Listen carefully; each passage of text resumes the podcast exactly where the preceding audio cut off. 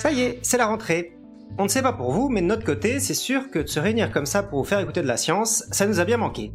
On espère que vous avez profité de l'été pour vous ressourcer, vous reposer, vous détendre les oreilles et les neurones. Ce soir, toute l'équipe vous propose une série de chroniques déjantées pour se remettre dans le bain et inaugurer la douzième, oui, douzième saison de Podcast Science. Nous sommes le mercredi quinze septembre deux mille vingt et un, vous écoutez l'épisode quatre cent cinquante-cinq de Podcast Science, bienvenue à tous et à toutes.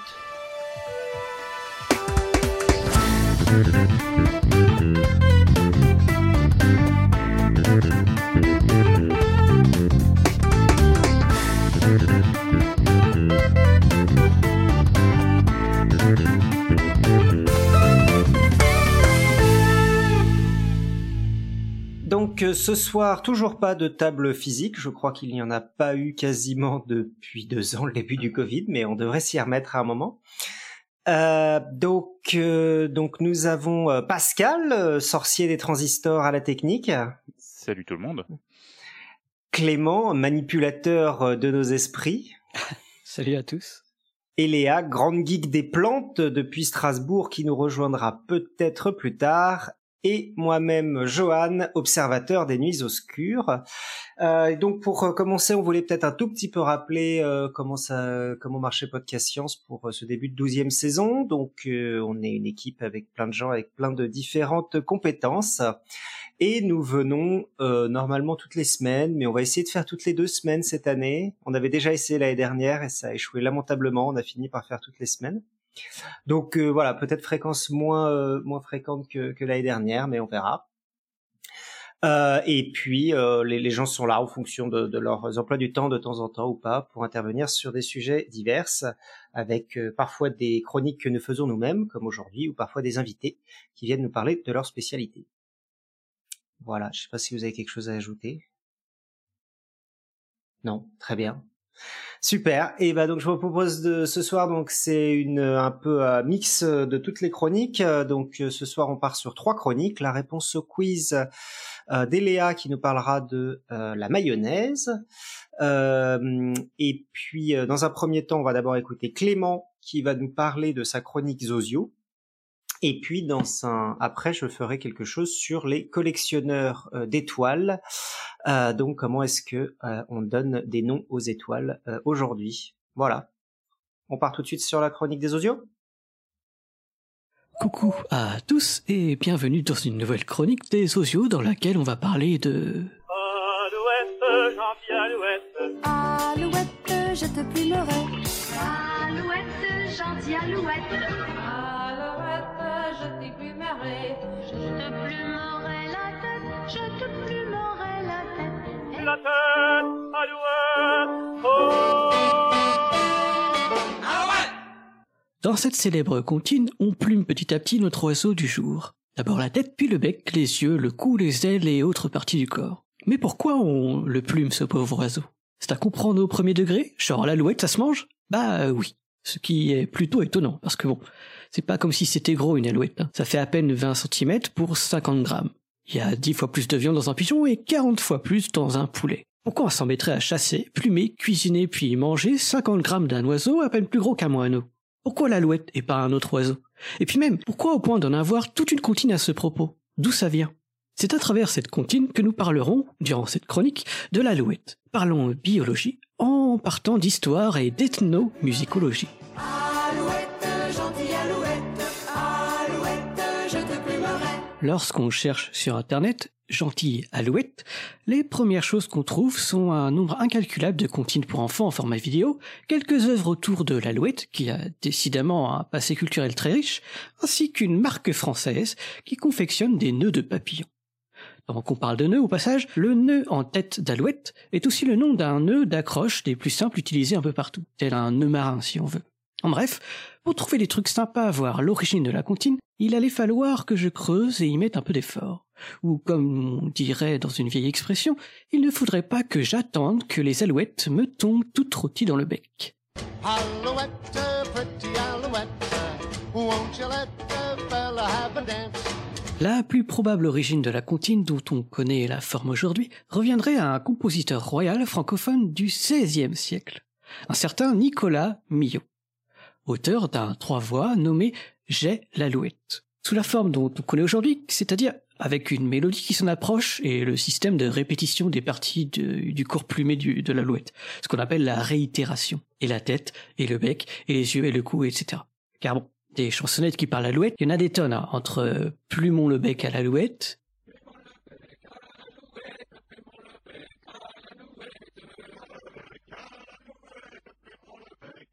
jusqu'au folklorique chant de l'alouette. En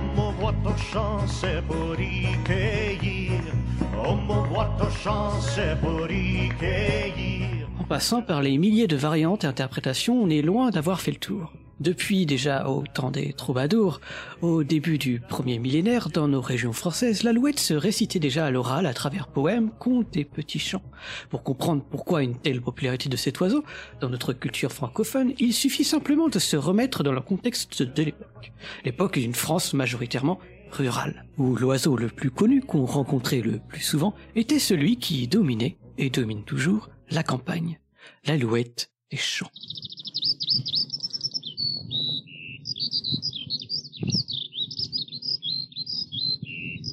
Car il existe plusieurs espèces d'alouettes. Les plus connues en Europe, c'est l'alouette Lulu, mais surtout donc l'alouette des champs. Et c'est d'elle dont est tirée toutes les chansonnettes. On les différencie majoritairement au chant et à leur comportement. L'alouette Lulu a un chant trop caractéristique pour se louper. Hein. Les différencier visuellement, c'est déjà plus difficile. Elles ont les mêmes couleurs. L'alouette Lulu est... Enfin, toutefois légèrement plus rondes et plus petites. Milieux ouverts, champs et prairies dégagées sont leurs terrains de jeu, typiques donc des terres agricoles, quitte d'ailleurs à ennuyer les agriculteurs. On peut l'entendre dans le folklorique chant de l'alouette. Je n'ai point cueilli, j'ai cherché des nids. Je m'en vais aux champs, c'est pour y cueillir. Je n'ai point cueilli, j'ai cherché des nids. Un agriculteur veut faire pousser son semis et produire son grain. À le voir partir manger par ces oies de malheur dont, jadis, ont littéralement déniché les nids. C'est aussi certainement une raison du pourquoi on veut lui tordre le cou à cette alouette. Elle est bien gentille hein, de chanter tout ça, mais voler grains et semis, ça c'est plus difficile à avaler.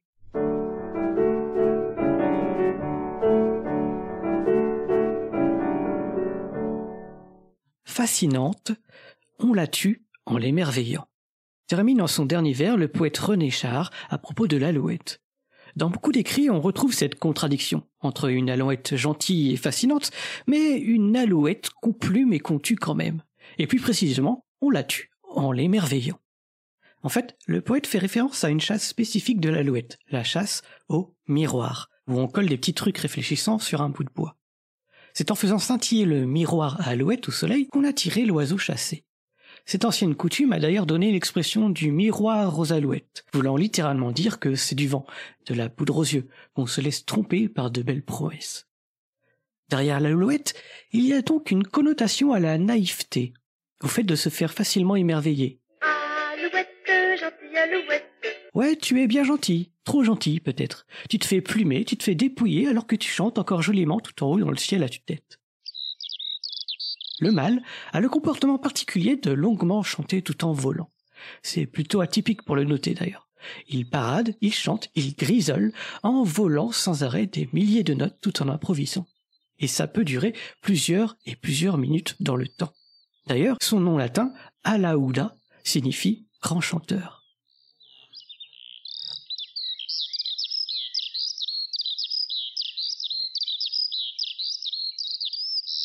Puis du ciel tu te laisses fondre, sur un sillon vert, soit pour pondre, soit pour éclore ou pour couvert, soit pour apporter la bêchée à tes petits ou d'une hachée, ou d'une chenille ou d'un ver. Comme l'écrit Ronsard dans l'Aude à l'alouette, elle niche à même le sol, dans un trou ou un petit sillon. Elle préfère donc un sol assez sec, où l'eau s'infiltre rapidement, et pas un sol gras et boueux qui prenne l'eau. C'est pourquoi, parfois, pour désigner les terres sablonneuses, on parle de terre à alouette. Ronsard évoque aussi que l'oiseau apporte à ses petits une chenille ou un ver. C'est vrai ça? Bah oui, c'est vrai. Pourtant, on sait tous que l'alouette est végétarienne et mange majoritairement des graines. Mais, en période de reproduction, tout le monde est au régime insectivore pour un bon plein de protéines. Et tout ça à même le sol. Elle se déplace tout aussi bien sur Terre que dans les airs.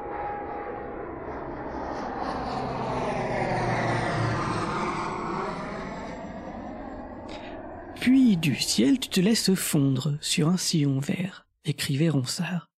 Et c'est vraiment un comportement atypique de l'alouette. Du ciel, elle se laisse fondre. Du ciel, dès que le mâle termine son chant, il se laisse tomber comme une pierre.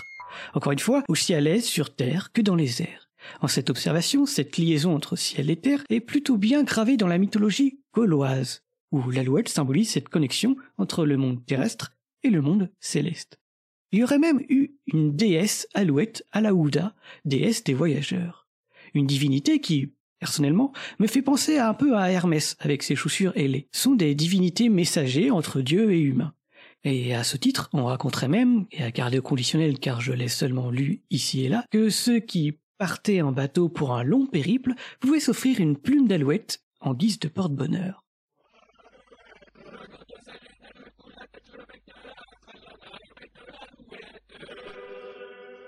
Tout ça pour dire que l'alouette était déjà fortement ancrée parmi la culture gauloise, un symbolisme également connu des Romains. Une légion romaine, longuement restée en Gaule, a été carrément surnommée les Alouettes. C'est la fameuse Légion cinq des Alouettes dont on ne sait pas grand-chose.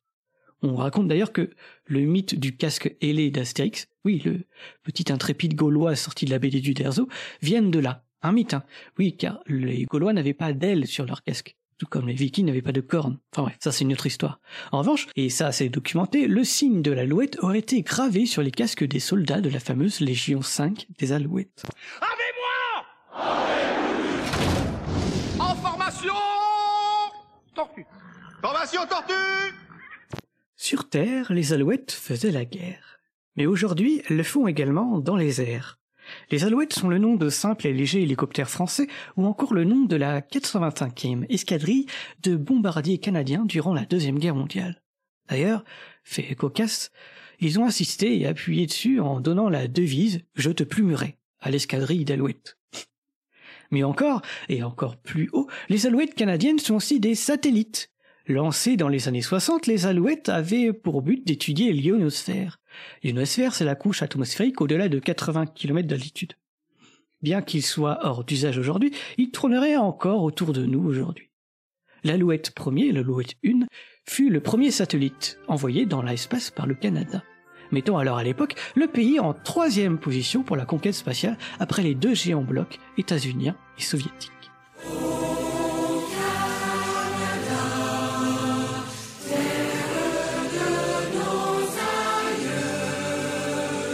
Des bombardiers, des satellites, décidément au Canada on aime bien l'alouette.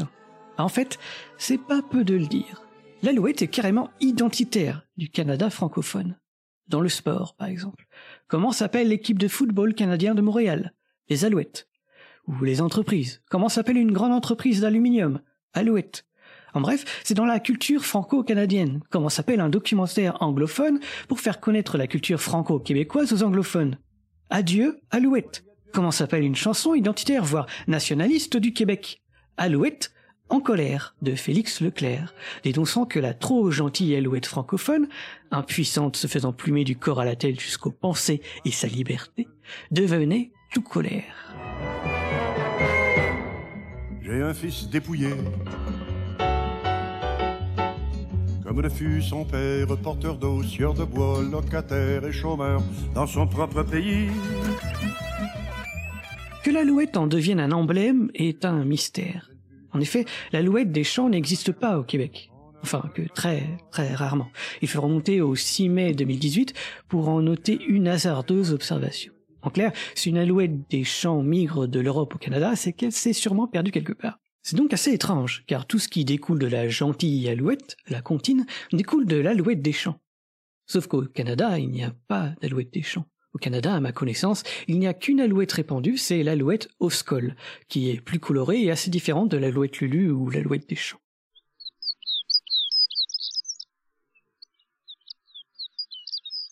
Alors d'où vient cette passion du Québec pour l'alouette ? Pour que ce soit quelque chose, un symbole identitaire, voire nationaliste du Canada francophone. D'après certaines sources, ce serait sûrement dû aux bûcherons du dix-septième siècle dans la région du Québec. les colons français, alors fraîchement arrivés, chantonnaient la comptine « Gentille Alouette » pendant qu'ils travaillaient. C'est quelque chose de connu et documenté, et même encore aujourd'hui, hein, que la chansonnette puisse être utilisée pour accompagner le rythme d'un travail sur la durée. Pensez à un kilomètre à pied, ça use, ça use, pendant qu'on marche longtemps, ou le sifflement des sept nains qui rentrent du boulot, ou même à tous les champs marins. Et ben là, c'est la même chose. La comptine Gentille Alouette aurait fait l'objet d'une sorte de chanson à motivation pour garder un rythme en tant que bûcheron.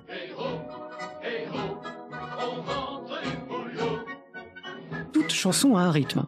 Et là, au sein même de la comptine, il y a un rythme en plus, un autre rythme à prendre, avec les répétitions en écho, et la tête, et la tête. Mais aussi et surtout la réitération, c'est-à-dire reprendre toutes les parties du corps qui ont été plumées une à une. La tête, le bec, les ailes, et cetera. Cette réitération est un point important de la démarcation de la comptine Gentille Alouette par rapport à toutes les autres, notamment de, du chant de l'Alouette de Clément Jeannequin, de la même époque.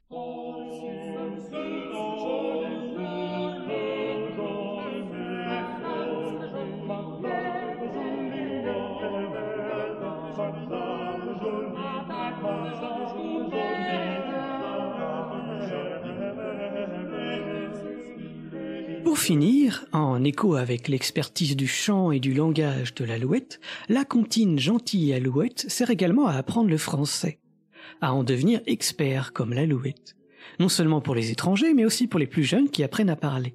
Apprendre à articuler le langage oral, l'intonation, le rythme, le son, et même le vocabulaire sont quelques utilités des comptines chantonnées. Les comptines ont un rôle dans certains apprentissages cognitifs donc, pour acquérir le langage ou une nouvelle langue. D'ailleurs, il existe un test, nommé le test de l'Alouette, justement, pour évaluer les acquis ou difficultés à la lecture des enfants.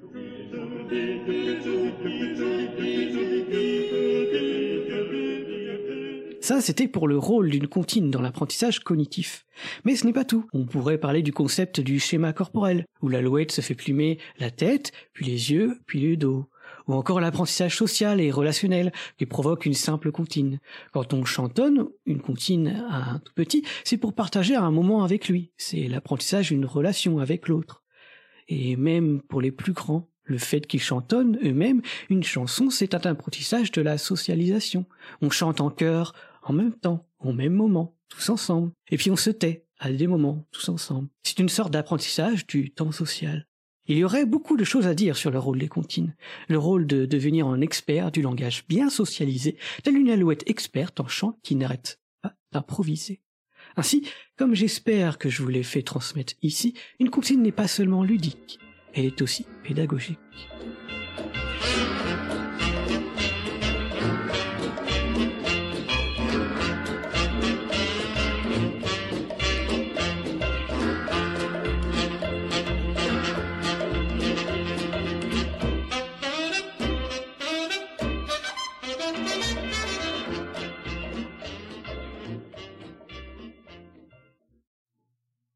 Et du Elvis passerait à la fin. Ah, c'était génial. Merci Cléora, tu as dû passer du temps à aller chercher toutes les soixante ouais, alouettes. Qui... Je suis amusé à chercher un peu partout. Oui. Très bien, bah, c'était super.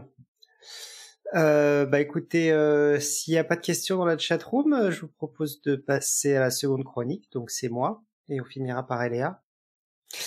Voilà, bah, donc ce soir je voulais vous parler de nomenclature d'étoiles. Je vais commencer par une petite anecdote personnelle.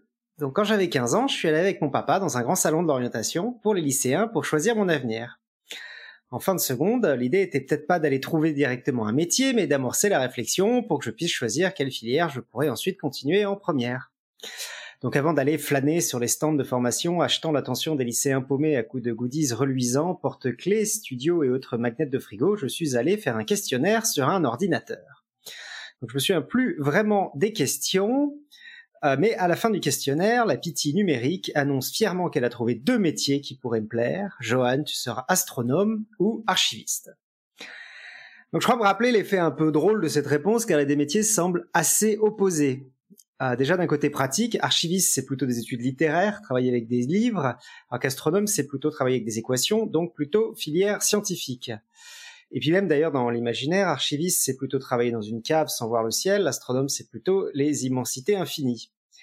Euh, et puis, il faut bien le dire, l'archiviste travaille avec les livres, mais il y a ce côté de celui qui classe la connaissance, qui fait rentrer euh, les livres dans les, dans les cases, euh, alors qu'on pourrait croire que regarder les étoiles, c'est justement de toutes les sciences physiques, celle qu'on pourrait imaginer la plus poétique.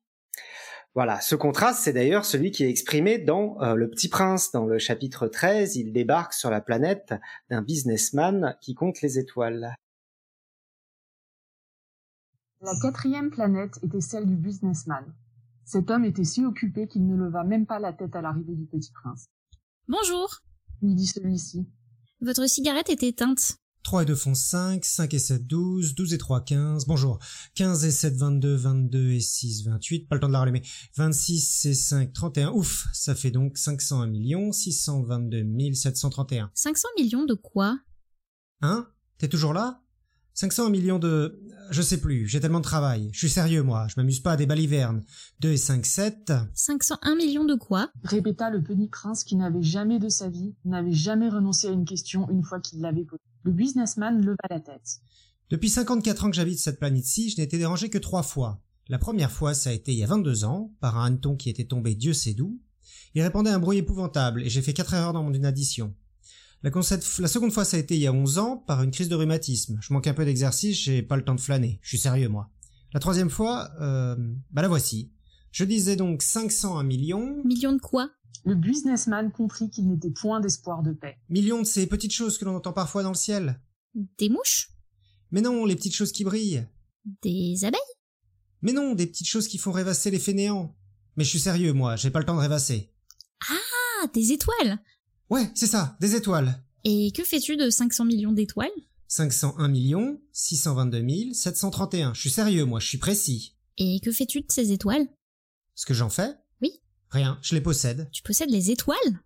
Oui. Mais j'ai déjà vu un roi qui... Les rois ne possèdent pas, ils règnent sur, c'est très différent. Et à quoi cela te sert-il de posséder les étoiles? Ça me sert à être riche. Et à quoi cela te sert-il d'être riche? À acheter d'autres étoiles si quelqu'un en trouve. Celui-là, se dit en lui-même le Petit Prince, il résonne un peu comme mon ivrogne. Cependant, il posa encore des questions. Comment peut-on posséder les étoiles? À qui sont-elles? Riposta grincheux le businessman. Je ne sais pas, euh, à personne. Alors elles sont à moi, car j'y ai pensé le premier. Ça suffit? Bien sûr, quand tu trouves un diamant qui n'est à personne, il est à toi. Quand tu trouves une île qui n'est à personne, elle est à toi. Quand t'as une idée le premier, tu l'as fait breveter, elle est à toi. Et moi je possède les étoiles, puisque jamais personne avant moi n'a songé à les posséder. Ça c'est vrai, dit le Petit Prince. Et qu'en fais-tu? Je les gère, je les compte, et je les recompte. Dit le businessman. C'est difficile, mais je suis un homme sérieux. Le Petit Prince n'était pas satisfait encore. Moi, si je possède un foulard, je puis le mettre autour de mon cou et l'emporter. Moi, si je possède une fleur, je puis cueillir ma fleur et l'emporter. Mais tu ne peux pas cueillir les étoiles. Non, mais je puis les placer en banque. Qu'est-ce que ça veut dire? Ça veut dire que j'écris sur un petit papier le nombre de mes étoiles. Et puis j'enferme avec ce papier dans un tiroir. Et c'est tout? Bah, ça suffit. C'est amusant, pensa le Petit Prince. C'est assez poétique, mais ce n'est pas très sérieux. Le Petit Prince avait sur les choses sérieuses des idées très différentes des idées des grandes personnes.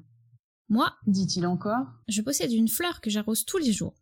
Je possède trois volcans que je ramone toutes les semaines, car je ramone aussi celui qui est éteint, on ne sait jamais. C'est utile à mes volcans et c'est utile à ma fleur que je les possède, mais tu n'es pas utile aux étoiles. Le businessman ouvrit la bouche mais ne trouva rien à répondre, et le Petit Prince s'enfuit. Les grandes personnes sont décidément tout à fait extraordinaires. Se disait-il simplement en lui-même durant le voyage.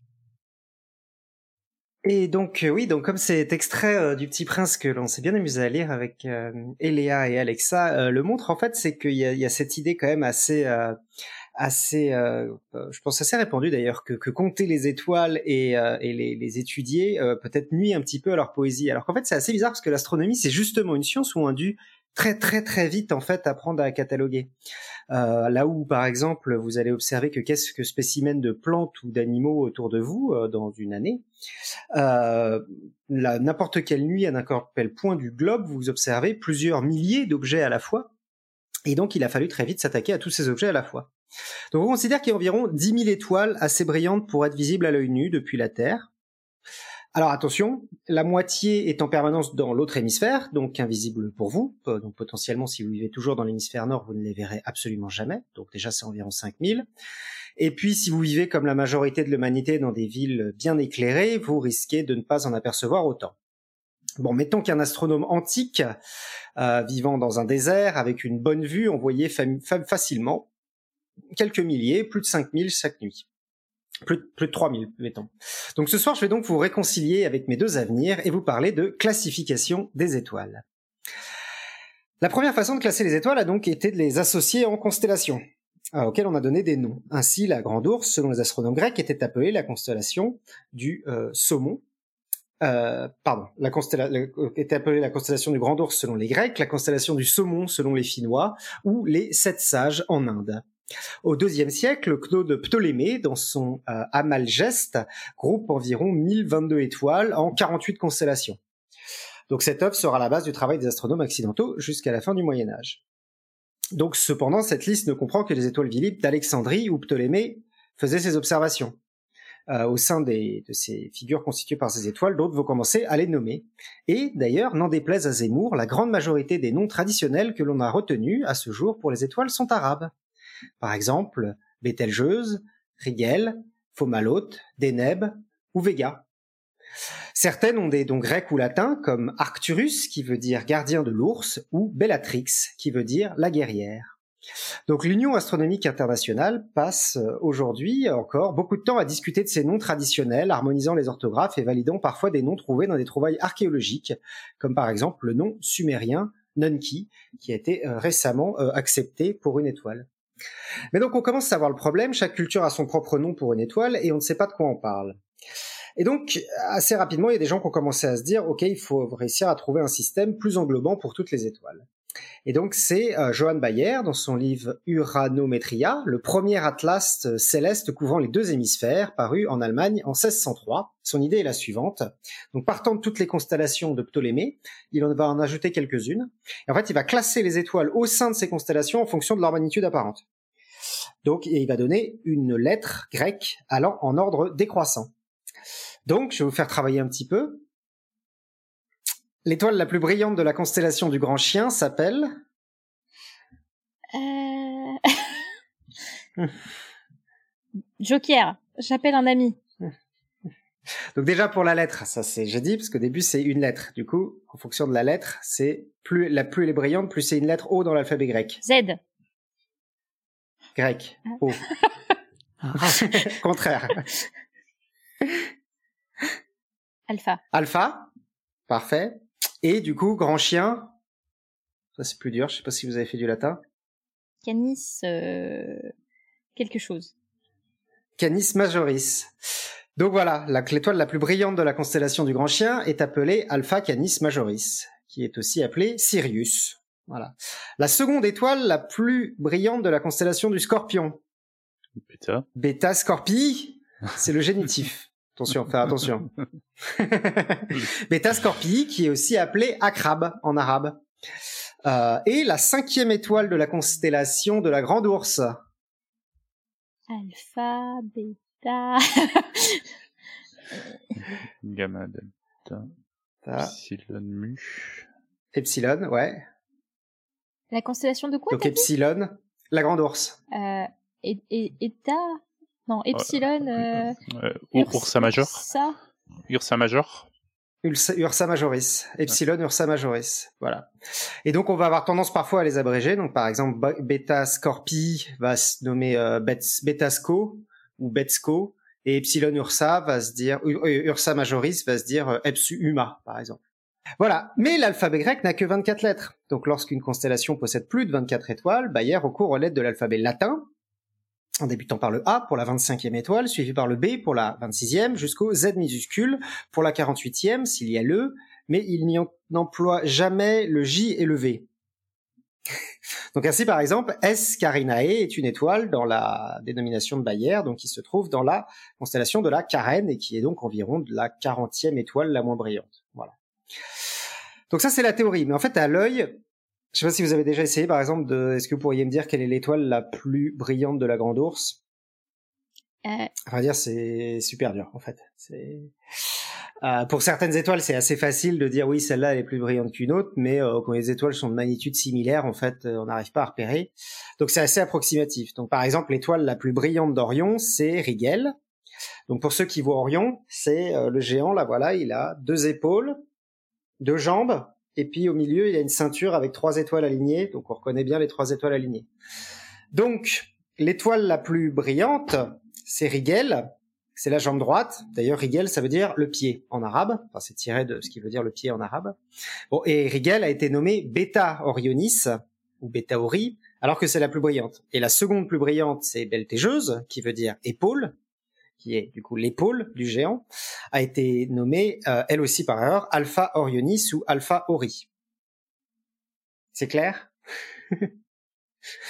Voilà, donc pas mal d'erreurs, et donc en fait on voit qu'il s'est quasiment compté dans, dans, planté dans plus d'un tiers des cas, donc euh, pour les cinquante-cinq, pour cinquante-cinq sur les, toutes les celles qu'il a faites, dans cinquante-cinq des cas, la dénomination alpha correspond bien à l'étoile la plus brillante de la constellation, mais c'est pas le cas pour vingt-neuf des constellations pour lesquelles il a fait. Voilà. Euh... En fait, on pense qu'il était assez conscient de pas connaître la magnitude exacte des étoiles, et donc en fait, il va regrouper les étoiles en groupes, dire bah voilà, ces cinq-là, c'est les plus brillantes, et au sein de ce groupe, eh bien, il va dire bah au sein de ces cinq-là, ça va être alpha, bêta, gamma, delta, epsilon, euh, voilà, sans s'arrêter. Voilà.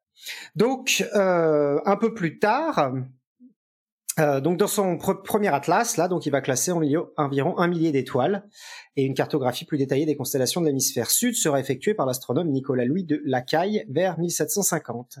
Et puis d'autres astronomes introduisent d'autres constellations plus petites pour combler un peu les trous. Voilà. En mille neuf cent trente, l'Union astronomique euh, internationale officialise les limites des quatre-vingt-huit constellations actuelles en disant il n'y en aura pas d'autres. Voilà. Donc c'est comme ça qu'on classe. Voilà. Le ciel est couvert de constellations maintenant.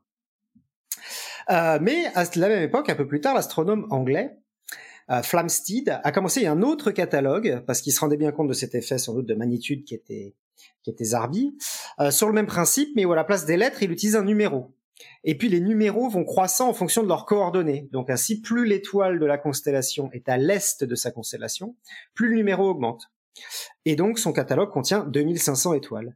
Et donc on voit déjà qu'on a déjà deux noms, donc par exemple Alpha Ori, qui est Bételgeuse, si vous avez bien euh, Bételgeuse, si vous avez bien suivi, euh, et euh, son équivalent c'est cinquante-huit Ori. Voilà, donc vous avez déjà trois noms pour la même étoile. Et on commence à avoir le problème, en fait, les catalogues se remplacent pas, ils s'ajoutent.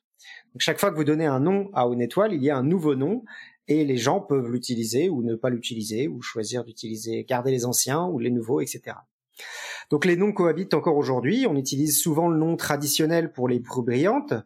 Euh, typiquement euh, Bételgeuse, Sirius ou Vega, ou alors pour des étoiles particulièrement intéressantes comme Polaris, étoile polaire.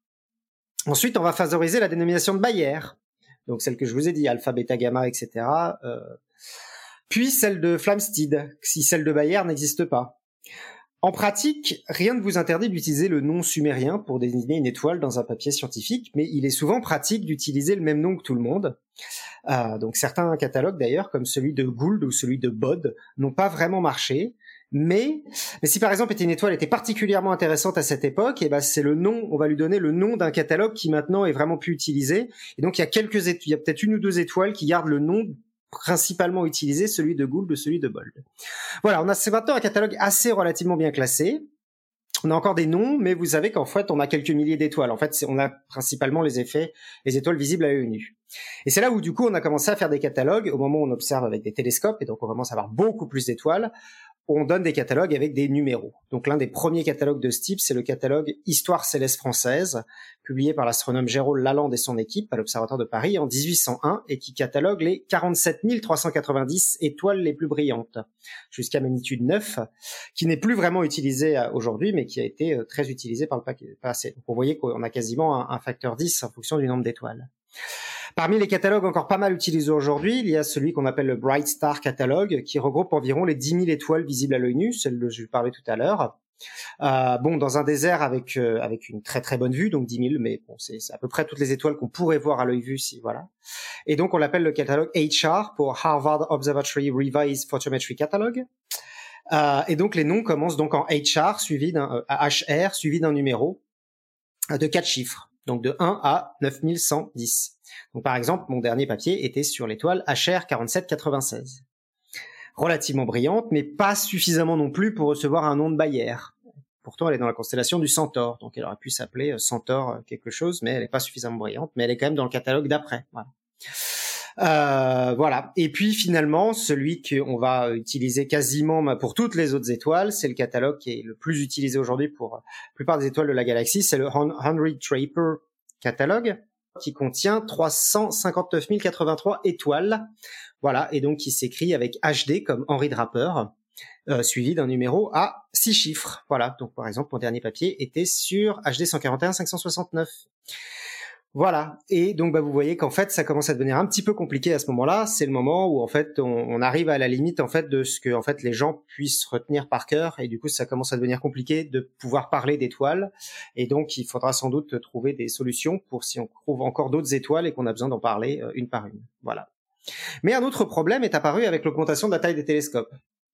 Parce que ce qu'on s'aperçut souvent être une étoile simple était parfois des étoiles doubles, triples ou plus. Donc en fait, il a fallu créer des noms d'étoiles. Là, on n'avait qu'un seul nom, il a fallu en créer beaucoup plus. Donc bah, par exemple, l'étoile euh, H R quarante-sept quatre-vingt-seize dont je vous parlais est en fait une étoile double. Et donc on l'appelle H R quarante-sept quatre-vingt-seize A et H R quarante-sept quatre-vingt-seize B, avec un A majuscule et un B majuscule. Mais là aussi, ça peut devenir très compliqué, car on peut trouver des systèmes très compliqués, comme Beta Scorpii, dont je vous ai parlé plus tôt. Et donc elle est composée de six étoiles tournant de manière assez compliquée. Donc on a un système double qui tourne, un système d'étoiles doubles qui tourne lui-même autour d'une étoile simple. Donc on va appeler le système Beta Scorpii A le système double, et l'étoile simple Beta Scorpii B. Et les deux étoiles du système double sont Beta Scorpii A A et Beta Scorpii A B. Et ce système triple orbite autour d'un autre système triple qui, pour la même raison, s'appelle Beta Scorpii C, Beta Scorpii E A et Beta Scorpii E B. Donc au final, on a Beta Scorpii A A, A B, B, C, E A, E B. Et alors du coup, vous allez me demander pourquoi est-ce qu'on n'a pas Beta Scorpii D? Ben en fait, D, c'est que c'était une étoile pas loin. On a cru qu'elles étaient liées gravitationnellement, mais en fait non, ça fait pas partie du même système. Donc bah, du coup, quand on s'est aperçu qu'elle vivait sa vie indépendamment des six autres, on a arrêté de l'appeler Beta Scorpii D et on l'a appelée H D cent quarante-quatre deux cent soixante-treize. Mais du coup, une étoile assez connue a été découverte comme ça, euh, qui fait partie d'un système. C'est l'étoile la plus brillante de la constellation du Centaure. Donc j'imagine que vous pouvez me donner son nom. Alpha Centauri. Alpha Centauri, voilà. Et donc Alpha Centauri, en fait, quand on l'a observé un petit peu de près, on s'est aperçu que c'était une étoile triple. Donc vous devez pouvoir peut-être trouver les noms. Euh... A B C, du coup. C'est ça. Alpha, donc Alpha Cent A, Alpha Cent B et Alpha Cent C. Et Alpha Cent C, vous la connaissez sans doute sous un autre nom parce qu'elle est très, c'est l'étoile la plus proche de nous et du coup elle a un nom un peu particulier. Proxima du Centaure. Proxima du Centaure, qui s'appelle donc aussi Alpha Centauri C. Voilà. Et donc, du coup, vous voyez que ça devient très compliqué, en fait. Certaines étoiles ont plusieurs dizaines de noms différents en fonction de, des catalogues. Et comment est-ce qu'on fait pour se tenir au courant de tous les noms des étoiles? Eh ben, on va à Strasbourg, le site international pour cataloguer les étoiles euh, depuis maintenant les années soixante-dix et euh, tenu euh, par l'Observatoire de Strasbourg. Et donc, ça s'appelle SIMBAD, comme Set of Identification, Measurement and Bibliography for Astronomical Data. Et en fait, le premier site permettant les recherches en ligne, donc c'était assez innovant à l'époque, ça permettait des recherches en ligne, il date de dix-neuf cent quatre-vingt-un, euh, déjà hébergé, donc SIMBAD, déjà hébergé à l'Observatoire de Strasbourg, donc c'était déjà la version deux de SIMBAD, on en est déjà à la version quatre ou cinq, et c'est toujours celui qui est utilisé dans le monde entier, donc si vous voulez des informations sur une étoile, tapez son nom plus SIMBAD et vous aurez euh, pas mal d'informations sur les papiers qui ont été publiés, sa luminosité, et euh, pas mal euh, de... Euh, Euh, de, et, et tous ces identificateurs, voilà. Donc au moment où j'enregistre, j'ai été regarder à l'instant, il contient plus de douze millions d'objets catalogués, euh, sans doute environ la moitié euh, compris euh, d'étoiles, euh, et donc euh, voilà, et l'autre moitié considérée d'objets non stellaires, par exemple des galaxies, des nébuleuses, des supernovas, et cetera, et cetera. Et euh, on peut aussi savoir du coup le nombre de noms que contient cette étoile, le nombre d'identifiants différents, et donc il y en a quarante-trois millions, ce qui fait donc en moyenne environ quatre objets, quatre noms différents par objet du catalogue. Mais en fait, la plupart des galaxies, et cetera, elles en ont souvent qu'un seul. Et donc, en fait, la plupart des étoiles en ont beaucoup plus. Et donc, par exemple, la page, la page Simbad pour Bételgeuse fait une référence donc à quarante-six noms différents. Voilà, c'est tout pour moi aujourd'hui. Ah mais c'est trop cool. Déjà, je voudrais dire que euh, après on vient se plaindre que le, les noms scientifiques pour les espèces animales c'est compliqué, mais genre euh, voilà, les étoiles c'est pire. Et, euh, et en plus, ça fait une nouvelle raison pour dire que Strasbourg c'est la meilleure ville du monde. On est d'accord. Ils sont en ligne. J'ai, j'ai un truc qui m'intrigue. C'est stable les orbites de six corps, à six corps comme ça, euh, qui tournent les uns autour des autres? En fait, euh, ouais, parce qu'en fait, elles orbitent super loin les uns des autres. En fait, j'ai regardé là. Attends, je peux regarder. Donc, ça s'appelle Beta Scorpii. Je vous ai dit. Beta Scorpii. Euh, j'étais sur la page Wikipédia. Donc, en fait, il y en a. Les deux premières A et A euh, sont à un virgule quarante-deux micro-arcs secondes. Elles orbitent en six jours environ. Donc les plus proches orbitent en quelques jours. Ensuite, entre le double système A et B, elles orbitent en six cent dix années. Donc, en fait, elles sont très très éloignées en fait les uns des autres.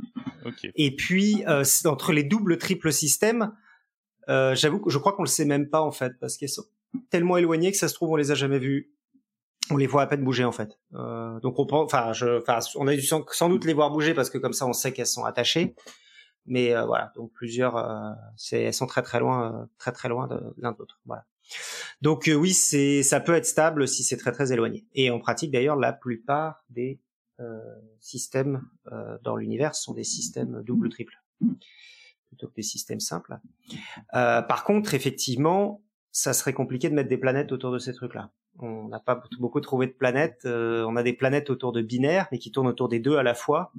On n'a pas trouvé de planète qui tournerait juste autour de l'une parce qu'elle se ferait sans doute déranger par l'autre. Donc ça a tendance effectivement à introduire beaucoup de non-stabilité dans les systèmes stellaires autour, dans les systèmes planétaires. Mais euh, sinon, oui, on en trouve des trucs assez stables pour peu qu'ils soient suffisamment les en- loin les uns des autres. D'accord. Voilà. Et bah du coup, c'est moi qui continue. On continue par, euh... on finit par euh, la mayonnaise. Et Léa ? C'est parti. Alors. Je vais vous rafraîchir la mémoire. Avant l'été, on nous avait proposé un super quiz qui était le suivant. Tous les ingrédients de la mayonnaise doivent être à température ambiante pour la réussir. Est-ce que c'est une info ou est-ce que c'est une intox ? Alors, en guise de prémisse, vous le savez, il y a des conversations comme ça dans la vie quotidienne qui ont vraiment le potentiel de partir en cacahuètes, comme le Covid, les vaccins, le pass sanitaire, ou la meilleure façon de faire un coup de bluff, le pot-au-feu ou la paella. Mais je vous assure, rien ne battra jamais les controverses sur la mayonnaise. Vous savez, cette sauce blond-jaunâtre, crémeuse et grasse dont on assaisonne les œufs mimosa, les frites, les okonomiyaki, parce qu'aucun de ces plats isolés n'est assez calorique en lui-même. Alors parmi les idées reçues sur la mayonnaise, on retrouve toutes sortes de choses. Des directives sur l'ordre des ingrédients du type « il faut toujours mettre l'œuf et l'huile en premier, puis incorporer le vinaigre », ou encore, il faut toujours mettre l'œuf et le vinaigre, puis rajouter l'huile. Certains vous diront même qu'il faut fouetter la mayonnaise dans un seul sens pour que ça prenne, ou encore qu'il faut que tous les ingrédients soient à température ambiante. Alors je suis allée sur un site de référence, marmiton point org, site de cuisine populaire, sur le coup, lequel on trouve euh, d'ailleurs cette fameuse indication au début de la recette. Étape un, les ingrédients doivent être à température ambiante. Tintin. Pareil dans des livres de cuisine célèbres, comme Jean-Pierre Coff qui nous dit dans son livre S O S Cuisine, la mayonnaise est l'une des sauces les plus connues, souvent la plus ratée.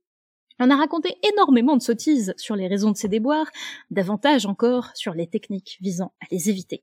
Son truc, nous dit-il dans un petit encadré, quel que soit l'assaisonnement de la mayonnaise, citron, moutarde, vinaigre, il est impératif de commencer par monter les jaunes d'œufs et l'huile, à même température, sans aucun autre ingrédient. Tout cela suscite de nombreux débats, mais une chose est sûre, on ne fait pas de mayo sans casser des œufs. Alors pour cet été, le défi était donc de nous envoyer une astuce pour tester si euh, cette affirmation était vraie ou pas, et si la question était bien une info ou une intox. Nous avons eu une réponse de Lucie qui nous a envoyé euh, sa liste de, d'expérimentations. Euh, elle s'est donné beaucoup de mal, elle a fait beaucoup d'essais, et donc euh, je, je ne vais pas vous détailler tous ces essais, mais ses conclusions euh, sont que euh, si elle teste des œufs et de la moutarde à même température euh, au frigo, ça marche. Euh, si euh, tous les ingrédients sont à température ambiante, ça marche aussi. Si on met absolument tout au frigo, euh, mais pas l'huile, eh bien, ça marche aussi. Euh, et peu importe si on change l'huile ou pas. Elle a même essayé de rassembler tous les ingrédients dans un bol au départ, à température ambiante, et de faire la mayonnaise au batteur. Et euh, même si elle n'y croyait pas, ça a fini par marcher en battant suffisamment fort. Alors, qu'est-ce qui fait une bonne mayo ? Je vais vous laisser encore dans le suspense pour vous expliquer exactement ce qu'est une mayo. Alors déjà, la mayonnaise s'est définie comme ceci. C'est une sauce froide, à base d'huile en émulsion, dans un mélange de jaune d'œuf et de vinaigre, ou de jus de citron. Dans certaines régions, on y ajoute de la moutarde, et selon Hervé This, un physicien chimiste très versé dans les aspects moléculaires de la gastronomie, on appelle cela une rémoulade, et non plus une mayonnaise. Selon la définition officielle de la mayonnaise commerciale, il faut que cette sauce soit composée entre soixante-dix et quatre-vingts pour cent d'huile, pour être très précis, selon Hervé This, soixante-dix-huit virgule un pour cent. En tout cas, peu importe ce qu'on y met, l'objectif est toujours le même, créer un mélange homogène, à l'œil nu du moins, entre deux fluides qui ne sont pas supposés se mélanger, une phase aqueuse et une phase huileuse. Vous avez déjà fait euh, l'expérience chez vous probablement, l'eau et l'huile, ça ne se mélange pas tout seul. Pareil pour le vinaigre et l'huile. En mélangeant bien fort, vous arrivez à faire illusion en séparant toutes les gouttelettes d'huile pour qu'elles se mélangent, mais attendez un peu et les deux phases se séparent rapidement, l'huile en haut, le vinaigre en bas. C'est assez agaçant. La seule solution, c'est de rajouter ce qu'on appelle un émulsifiant. Un émulsifiant, c'est une espèce de hulk qui va choper les molécules d'eau d'un côté, les molécules de gras de l'autre et les forcer à se maintenir ensemble, chacune de leur côté. Lorsque vous faites une, émul- une émulsion, vous imaginez donc un paquet de hulk qui entourerait une gouttelette de gras, et entre chacun de ces paquets de gras circulerait la phase aqueuse. Et à ce moment se produit quelque chose d'un peu contre-intuitif, en mélangeant deux liquides correctement émulsionnés, vous vous retrouvez avec un truc plutôt solide. C'est comme de la magie, mais non, c'est de la chimie. Donc réaliser une émulsion stable, c'est un objectif qui répond à toutes sortes d'équations physiques compliquées que je ne vais pas vous détailler ici, mais retenez qu'il faut créer un environnement dans lequel il y a suffisamment de corps gras qui soient séparés en petites gouttelettes, puis qui soient enrobés d'émulsifiants pour tenir dans une autre phase liquide aqueuse. Du coup, une fois que vous avez obtenu cette, euh, en, cette mayonnaise stable, cette émulsion, Euh, c'est simple, si vous, pour savoir euh, des choses comme euh, est-ce que votre mayonnaise n'est plus bonne, il suffit de regarder la texture de l'émulsion. Si les deux faces se séparent, ou que ça devient jaune, que ça change de couleur, euh, que ça devient brun, si l'odeur devient trop acide ou que ça commence à sentir mauvais, c'est que ce n'est pas bon. Et sachez que la mayonnaise, ça ne se congèle pas, puisque l'émulsion va probablement s'effondrer et elle aura du coup une texture étrange. Mais apparemment, on peut la réémulsionner quand même avec une machine. J'avoue que je n'ai jamais essayé, euh, mais après tout, euh, une fois qu'on a le secret, ce n'est pas si difficile à faire et euh, on peut le tester chez soi. Alors, quel est le truc ultime pour faire une mayo ? Et pour clore euh, une bonne fois pour toutes ce débat, euh, concernant cette histoire de température, la question a en fait été solutionnée très scientifiquement déjà en mille neuf cent vingt et un par un certain Mark. Un chercheur qui a suivi la formation d'émulsions d'huile dans le jaune d'œuf toutes les dix secondes au microscope dans plusieurs circonstances, en tirant quatre conclusions très précises. La première, c'est que lorsque la proportion d'œuf et d'huile est au-dessous d'un certain seuil, l'émulsion se forme peu importe la température ou la méthode de mixage. Deuxième, si la quantité d'huile excède un seuil minimum, la phase continue, c'est-à-dire euh, la phase qui reste ensemble, reste toujours l'huile et l'émulsion ne peut pas se faire. C'est-à-dire que les petites gouttelettes de gras ne peuvent pas être piégées dans la phase aqueuse. Troisième observation, si la proportion d'huile et d'œuf est maintenue entre un minimum et un maximum, alors la, forma- la formation d'une émulsion stable devient dépendante de la température ou de la méthode de mixage. Et enfin, si on ajoute du vinaigre pour diluer l'œuf, alors la quantité d'huile qu'on peut avoir au départ augmente. C'est dans un article qui s'appelle « Emulsification in mayonnaise » de mille neuf cent vingt et un, si ça c'est pas beau.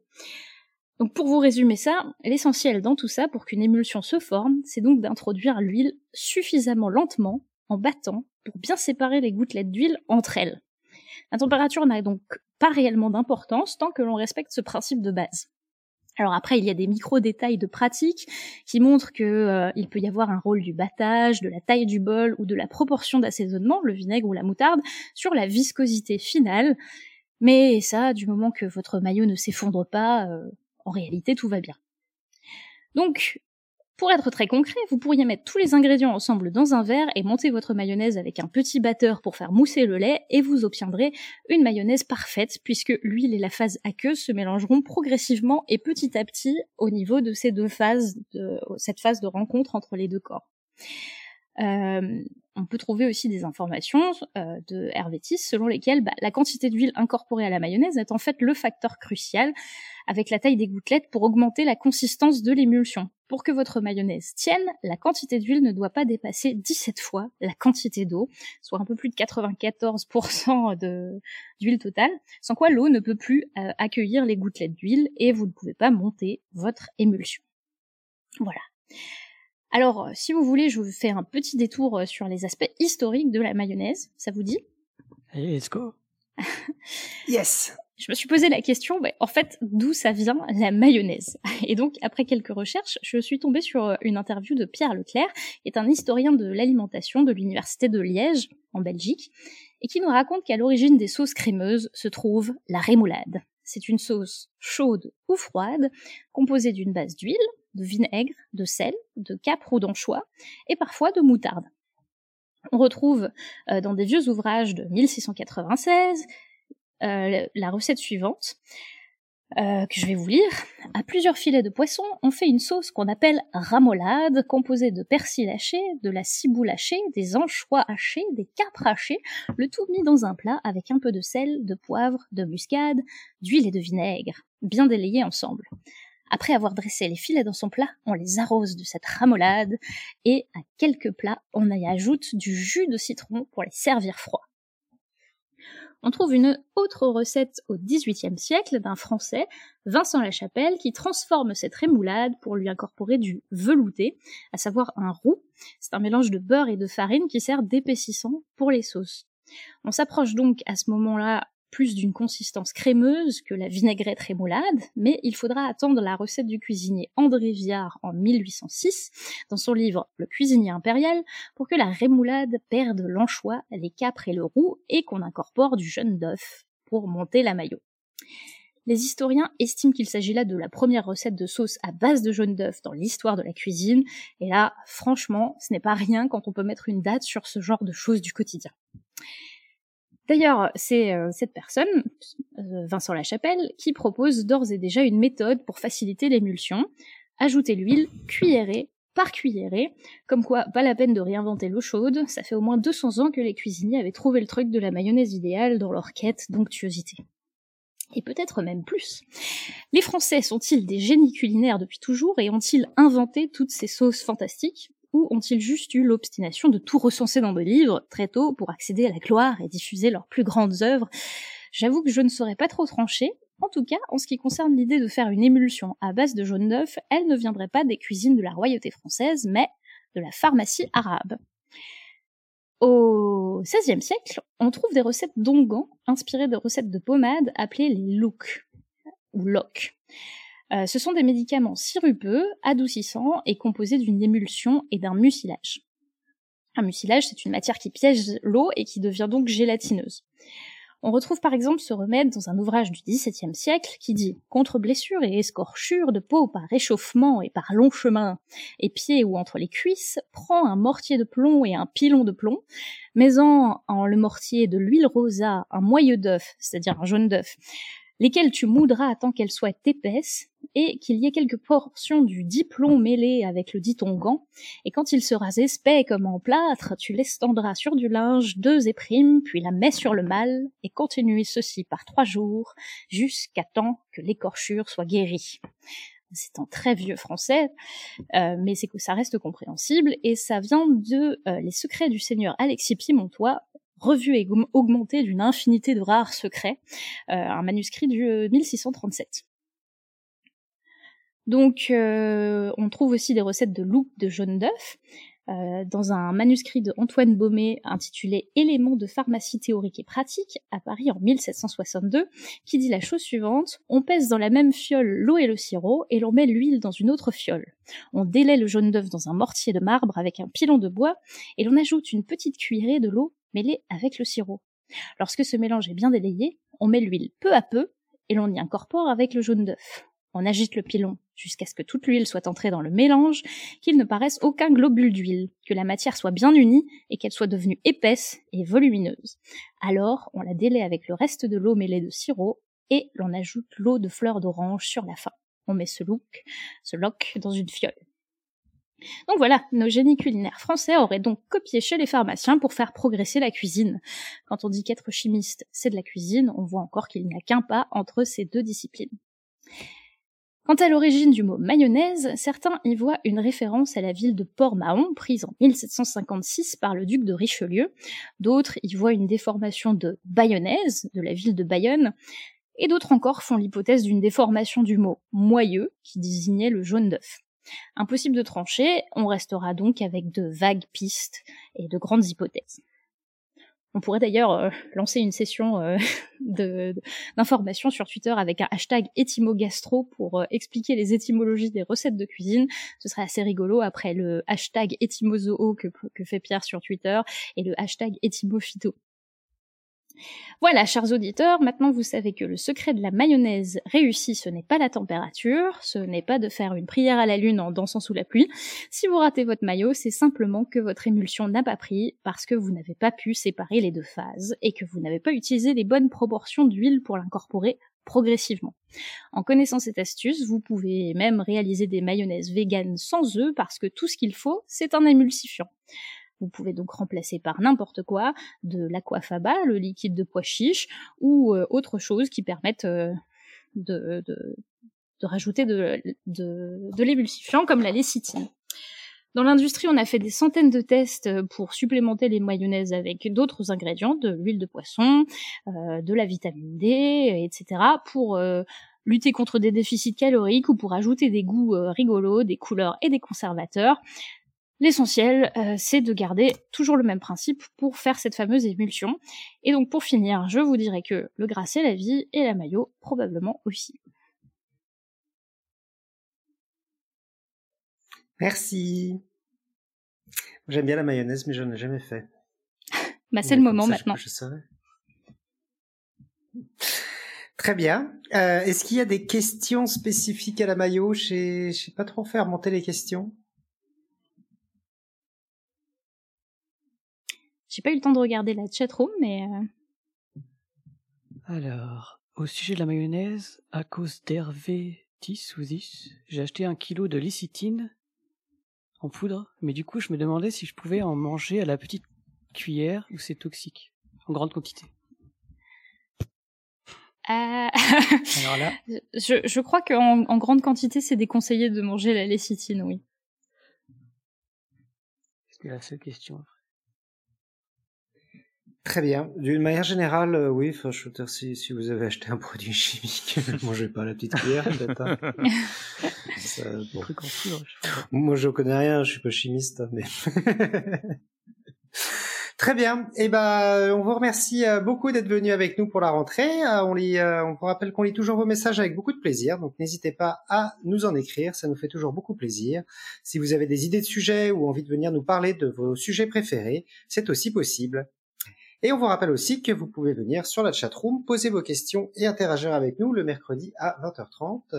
La semaine prochaine, il n'y aura donc pas, donc pas d'épisode. On essaye de commencer sur un rythme de deux semaines en deux semaines. On se retrouve donc dans deux semaines pour parler d'hypnose avec Léora. Et en attendant, que serve à la science soit votre joie.